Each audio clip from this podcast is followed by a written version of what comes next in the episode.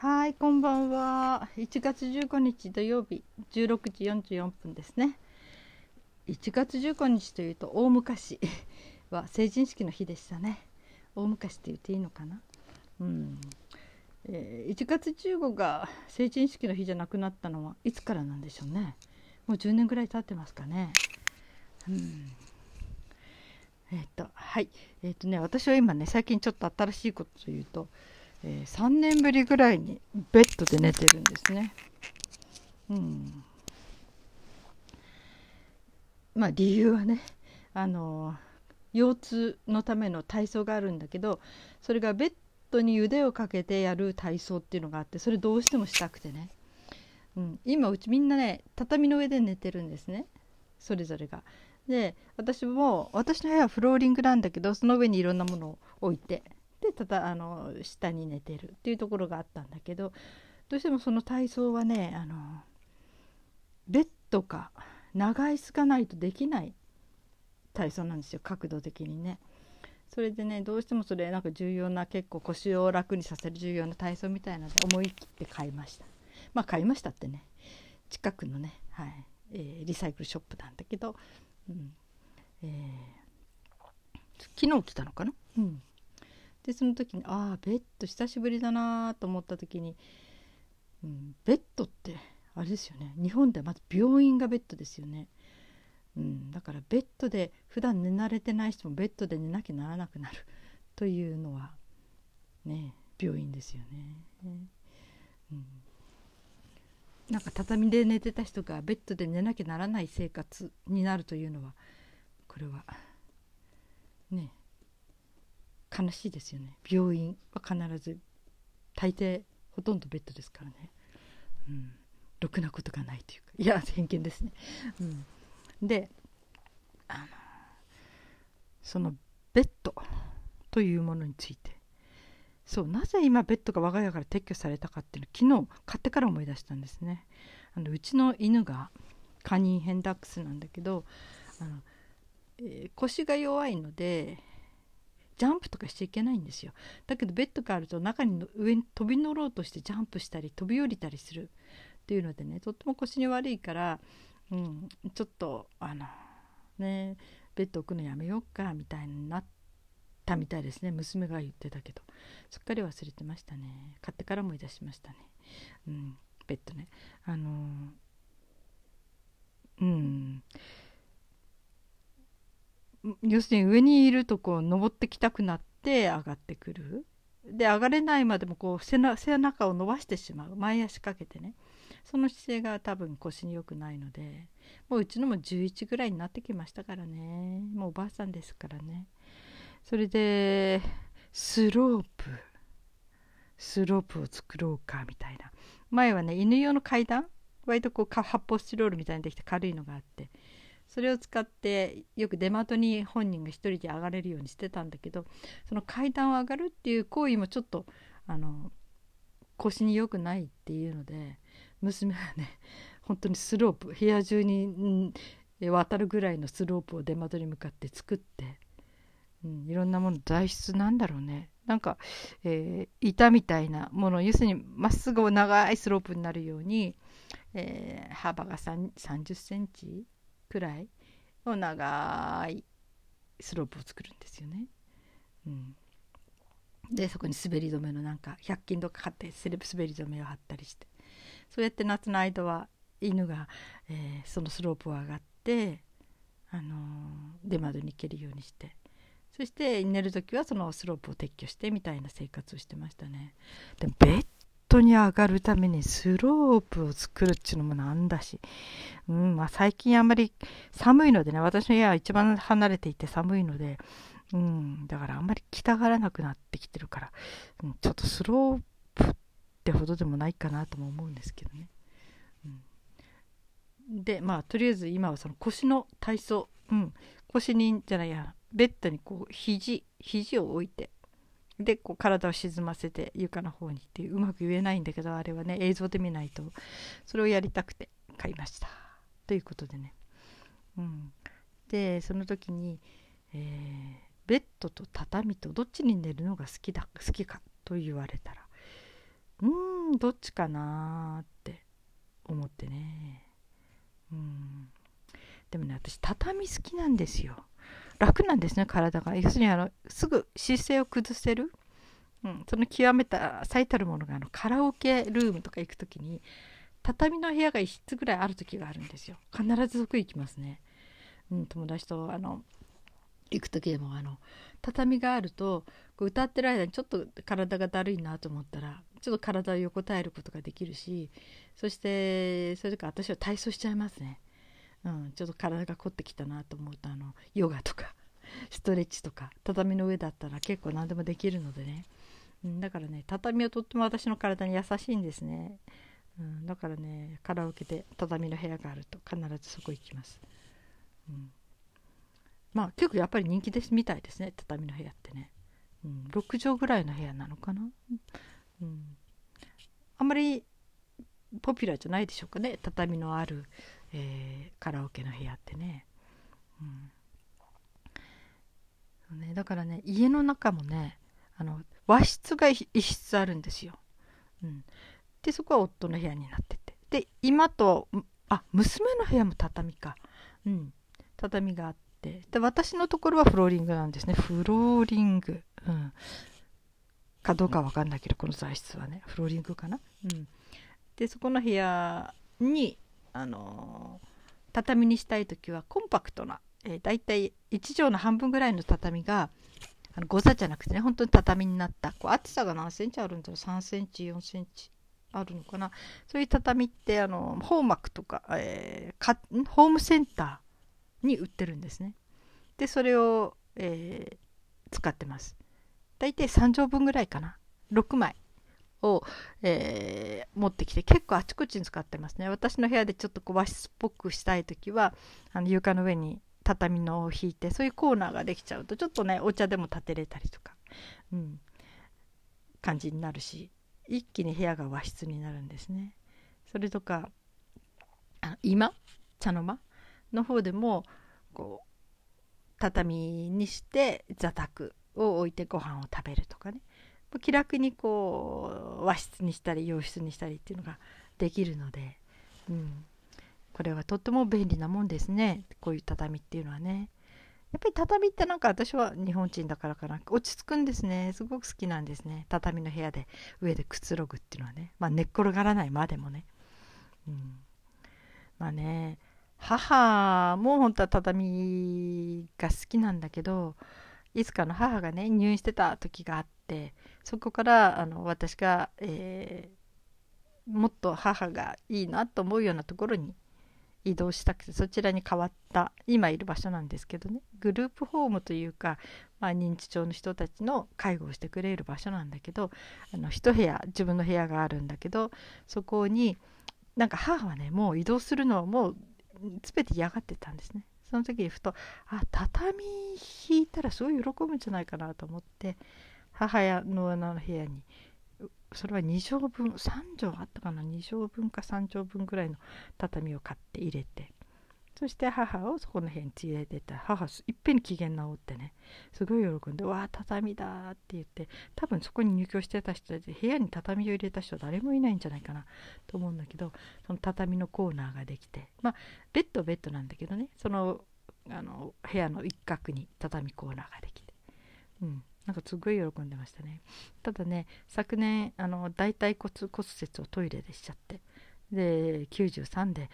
手術をしてボルトを入れてそうなってくるとこう立ったり座ったりが結構大変みたいなんですよね畳の部屋だとね。うん、危険だということで畳は、えー、本人も消毒して承諾してなくすことになっちゃいました。うん、おそらく捨てられちゃったらしいですね。うん、捨ておそらく捨てられる。なんか変ですね。おそらくっていうのはあれだな。捨てられたみたいでちょっとがっかりしてます。うん、でもまあ仕方がないんでしょうねあのちょっと認知症が入ってるのでいろんなことが覚えてないんですよね手術したこともリハビリしたことも覚えてなくて、うん、だからそのいながらにしてこう、えー、畳がなぜ危ないか自分の体にはということが多分わからない状態みたいなのでね、うん、まあ仕方がない措置なんでしょうけどね、うん、母はとってもその畳の部屋が好きでしたね。うん、畳っていうのは多分日本の気候にすごく合ってるんでしょうね。おそらくね。畳って好きですね本当に。うん。まあそんなんでね私の部屋もねあの、えー、ちょっと和室っぽくしたいなと思ったらそのコンパクトな畳を持ってきてこうそういう雰囲気にしたりこういうふうにね自由自在に割と変えれるっていうのが楽しいですね。私どっちかって秋っぽい、うん、ところがあるので割ともうある時なんて部屋の模様替えを毎日してたこともあるし、うん、毎日ちょっと変えれるっていうのが楽しくってね気持ちでね気分的に、うん、でもねこれ秋っぽいっていうのはねある意味で主婦秋っぽい主婦を持ってるとある意味でいいなと思うのはね、うん、私ね同じものが何日も続いたら食べれないんですよね、うん、だからある人は節約生活してる時に湯豆腐を1週間食べたとか言ってましたけど家族でね。私は私がまず無理と思いましたね。作ってる本人がね、うん、だから割とも携帯的にきつい生活してた時もこう同じものを出さなかった。出さなかったっていうか、うん、私が食べたくないからねそういうものをね。だから必ずこう毎食違うものを食べていた。まあ前の時の残りがちょっとねある時もあるけどでもほとんど毎食違うものを食べていて、うん、これは多分、うん、バラエティに富んでてよかったんじゃないかな。これが私がね秋っぽくなくて同じこともので何ぼ食べても平気のような奥さんだったらきっと家族もちょっと困ったかもしれないですね。うん、朝も昼も夜もカレーで次の日もカレーでみたいな。節約だからみんな合わせてとか言われてもねやっぱり食べるって楽しみだからねまあそんなんであの褒められた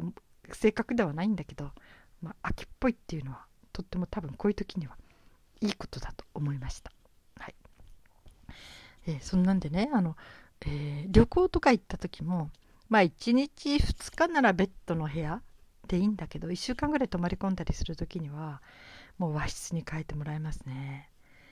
和室じゃないと体が休まらないしもうえー、行動が固定されちゃうのでねベッドの上かそこら辺にあるアームチェアなんだそういうところ椅子かこの2箇所しか座るとこなくって、うん、それよりは畳はもうね本当にどんな形ででも、えー、そこで暮らせるというか体を横たえることもできるし体操もできるし何だってできるっていう感じで畳はとてもねやっぱり暮らすとなったら畳の場所がいいですね。まあ自分の家みたいになるとねまだあのー、ねあれだけどでもやっぱし畳がない、えー、家はちょっと苦手かなまあ絨毯とかねそれからねラグとか引いてあって下に床の方にこうゴロンと転がれたり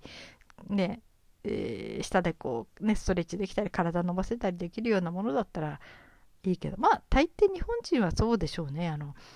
土足じゃないから、ね、床の上で生活できるような形にしている家が多いのかもしれないですね。やっぱり座卓とかそういう生活はなんか落ち着くって感じがありますね。うん、ねえでもこの畳のような場所っていうのは日本だからなんでしょうね。海外とか行ってあのー、ねどっかの部屋にベッドっていうか部屋に1週間いるとか言っても畳ないでしょうね。アジア圏はどうなのかな？畳じゃなくてもこう床の上になんか、えー、ないかないんでしょうね。うん。だから大化なんかでねあの三角枕っていうのがあってすっごい分厚い座布団のような長いもの。で端っこが三角になってて頭乗っけれるようになってるんだけどこれ私も買って10年ぐらいありましたね。この間とうとうもうさようならしましたけどね。やっぱり洗いにくいっていうかほこりが溜まってるというかねスクリーニングには出すんだけどね。それはね本当にコンクリの上でもある意味で土の上でもそれをドンと引けばこう体を横にできるっていうようなそういう楽ちんなものでね、うん、多分それを使う、えー、生活圏っていうのもあるんでしょうねちょっとね、うん、まあそんなんでね、うん、椅子とベッド。で床に座れない。床に転がれない。生活はちょっとしんどいですね。なんかベッドの上でだけで暮らすっていうのもなんだなっていう感じの、皆さんはどうなんでしょうね。今時畳がない家っていうのもたくさんあるのかもしれないですね。家はないかな。一軒家とかだったら一室ぐらいは畳の部屋作ってるんでしょうかね。それでもあのねうんない家も多いかもしれないけどどうなんでしょうね、うん、私は畳が好きですね、うん、ただね年取ってくるとこう座れない人が増えてくるみたいですね。畳があってもちょっと椅子貸してくれますか？みたいな。膝曲げれないとか膝が痛いとかね。なんかそういう症状も出てくるみたいでね。だから意外と畳に座るというのはあの難しくなってくるのかもしれないですね。うん、はい。今日もすごいですね。もう公園がね目の前の公園がね積雪がすごくて普段なら道がつくのにもう誰も道をつけるの諦めちゃって道がないんですよ。まあそこをまっすぐ突っ切れば近道になるんだし犬の散歩もできるんだけどだから今公園に入れないんですね。いや私うん雪かきしてこようかなとか思ったけどふと考えたら雪かきだけじゃなくてね雪かきの前にまずあの雪をこぎたいこう足跡の何もないところに足跡をつけたいっていうただそういう欲求だけがあってねどうしようって。長い長靴もないしきっと膝ぐらいあっても埋もれるかもしれないのでってふと考えたのは靴とズボンの上に40リットルの透明のゴミ袋をかぶってでだいたい足の付け根あたりで股関節近くで止めてそれ日本ね。そしてその上にスラックスかなんか履いたらあんまり見えないからそうやって雪の中に漕いでいけばあの何て言うのかな？足が濡れなくて済むなと思ってやってみようかなと思って娘に話してして娘「あそれはいいそれいい面白いかもね」って言って、うん、でも考えたら私股関節ダメだったんですね、うん、股関節が、えー、ちょっと痛み出すと立ってられなくなって歩ききれなくなったりするようになっちゃったのでああそういえばそんな遊んでる場合じゃないって遊んで股関節痛めたらいやもう動けなくなるんだと思って諦めることにしました。いや股関節これ丈夫にね運動とかでもちょっと毎日やってんだけど周りの筋肉強くしたらあの道のついていないほぼ、えー、膝上以上にある雪を漕いでいけるでしょうかね。なんかね真っ白はね雪が降ってもらえてるとなんか足跡つけたいって。ねなんかそういう原始的な欲求ができてきちゃって。なんかお子様ですね私ね。はい。えー、そんなんで今日もとっても寒い札幌からお送りしました、はい、皆さんとこはどうでしょうか？ね普段雪が降らないところでも降ってるところあるんでしょうね。はい。えー、風邪ひいてませんか？はい。今日も一日お疲れ様でした。そして今日も生きていてくださってありがとうございます。それではまた明日。